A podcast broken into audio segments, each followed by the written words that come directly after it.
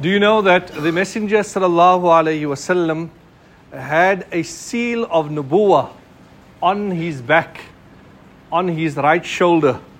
There is a narration of Sa'id ibn Yaqub who narrates from Ayyub ibn Jabir, who narrates from Jabir ibn Samura, who says that رأيت الخاتمة بين كتفي رسول الله صلى الله عليه وسلم I saw the seal of prophethood between the shoulders of Nabi Sallallahu Alaihi Wasallam.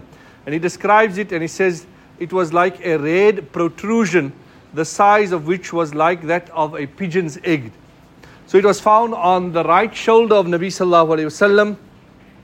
And this was a miracle that Allah had granted Nabi Sallallahu Alaihi Wasallam that on his right sh- shoulder there was a seal and on that was written Muhammad Rasulullah.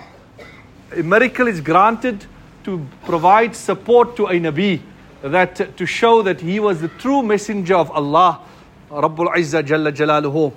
And uh, Nabi Sallallahu throughout his life had this uh, seal on his back, and uh, as a miracle also, uh, at the time of his demise, Hazrat Asma radiallahu anha narrates that people were confused as to whether Nabi Sallallahu had really passed away and some said, no, he's only gone to meet Allah and he will come back. And Sayyidah Asma radiallahu anhu says that she told those who were there that look at his back, the seal has now disappeared.